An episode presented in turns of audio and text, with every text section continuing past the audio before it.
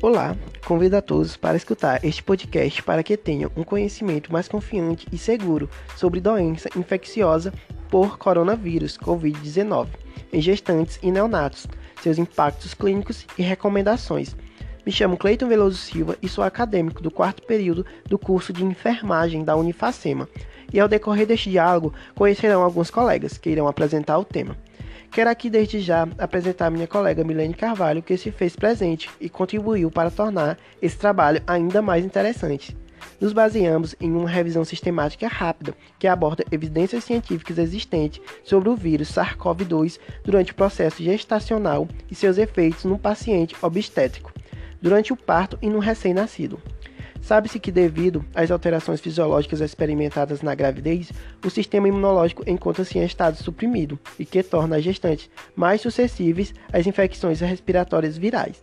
Por esse motivo, é necessário investigar se as gestantes infectadas com Covid-19 correm maior risco de desenvolver complicações ou efeitos adversos, além de esclarecer se o vírus SARS-CoV-2 pode ser transmitido verticalmente para o feto.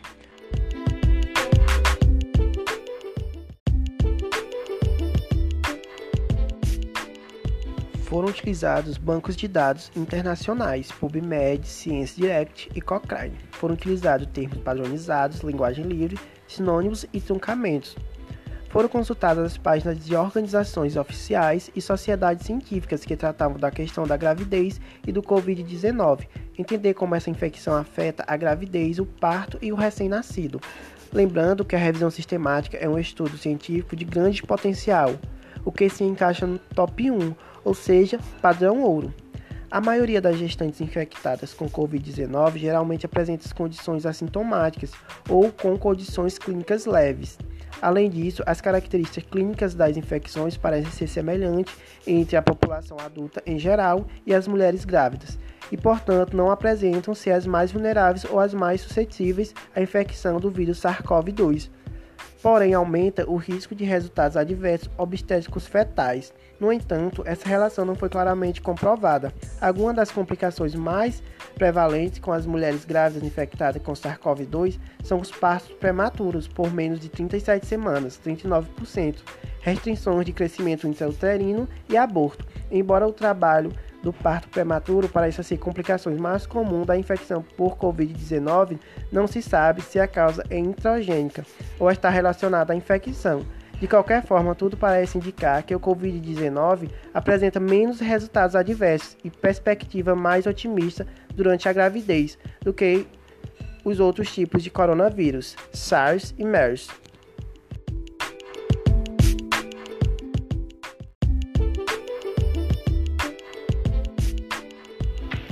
Olá, sou Carlene Soares irei falar o objetivo dessa revisão sistemática, que é o objetivo é coletar e constatar as evidências científicas existentes sobre o vírus SARS-CoV-2 durante o processo gestacional e seus efeitos no paciente obstétrico, durante o parto, no puerpério e no recém-nascido. Da mesma forma, serão apresentadas mais adiante as recomendações mais importantes sobre o manejo clínico de gestantes e recém-nascido em caso de infecções por Covid-19.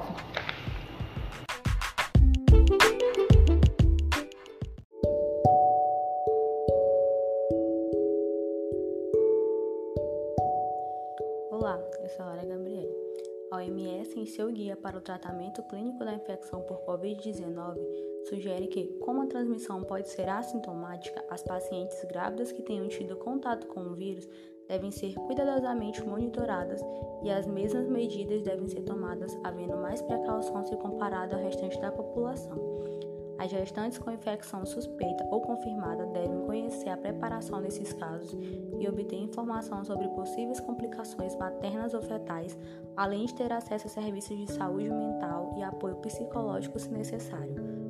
Como não há evidência de que as gestantes corram maior risco de desenvolver complicações, a OMS recomenda cuidados pré e pós-natal de rotina, embora no caso de complicações, o monitoramento seja aumentado com base em critérios obstétricos. Na ausência de um quadro clínico sério, nem o Ministério da Saúde nem o CEGO recomendam testes de diagnósticos adicionais para mulheres grávidas infectadas, No entanto, recomenda-se o isolamento domiciliar para evitar a disseminação da infecção, além de informar o centro que controla a gravidez da situação. Tanto as organizações e sociedades científicas quanto alguns dos estudos incluídos nessa revisão concordam que a transmissão vertical do vírus nCoV 2019 é bastante improvável, já que sua presença não havia sido detectada em fluidos genitais, leite materno ou líquido amniótico. No entanto, houve alguns casos de recém-nascidos de mães infectadas que apresentaram resultado positivo para a SARS-CoV-2, e é muito provável que esse contágio tenha ocorrido através de contato direto com o adulto infectado, através de gotas, por infecção hospitalar ou a exposição a fontes contaminantes.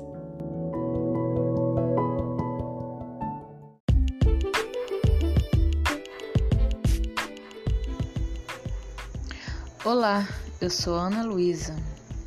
Cerca de 89% das gestantes diagnosticadas com Covid-19 tiveram parto cesáreo. No entanto, grande parte das cesarianas foi realizada por motivos não relacionados ao vírus do SARS-CoV-2.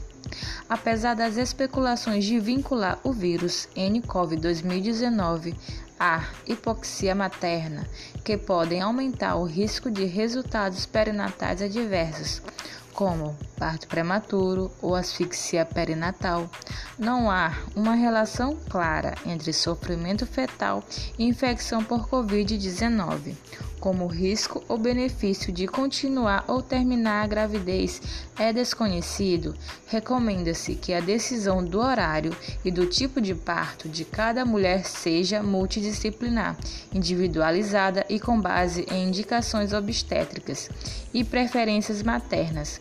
Como não há risco aparente de transmissão vertical, o parto vaginal deve ser a primeira opção disponível em mulheres grávidas infectadas, recorrendo à cesariana somente quando justificado clinicamente ou quando a emergência clínica exigir, devido à deterioração materna inesperada, dificuldade respiratória ou perda de peso, bem-estar fetal.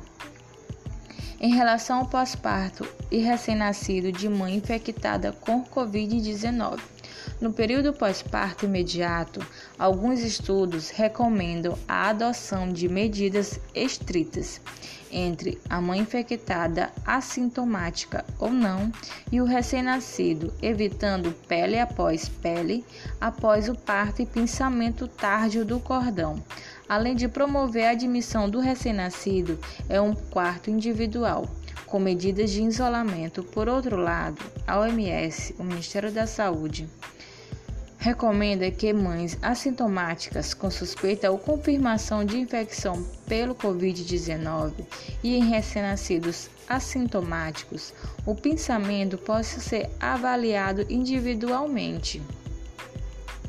Atraso no contrato do cordão e da pele após o parto, bem como a acomodação das articulações em contato e no isolamento. Em relação à alimentação no recém-nascido, a OMS recomenda a amamentação, independente de que de haver suspeita ou confirmação da infecção, com instruções adequadas sobre alimentação segura e medidas rigorosas de isolamento e queda para impedir a transmissão. Essas medidas incluem máscara cirúrgica, lavagem correta das mãos antes e após o contato e limpeza da pele ao nível da mama e nas superfícies que podem estar em contato com o bebê.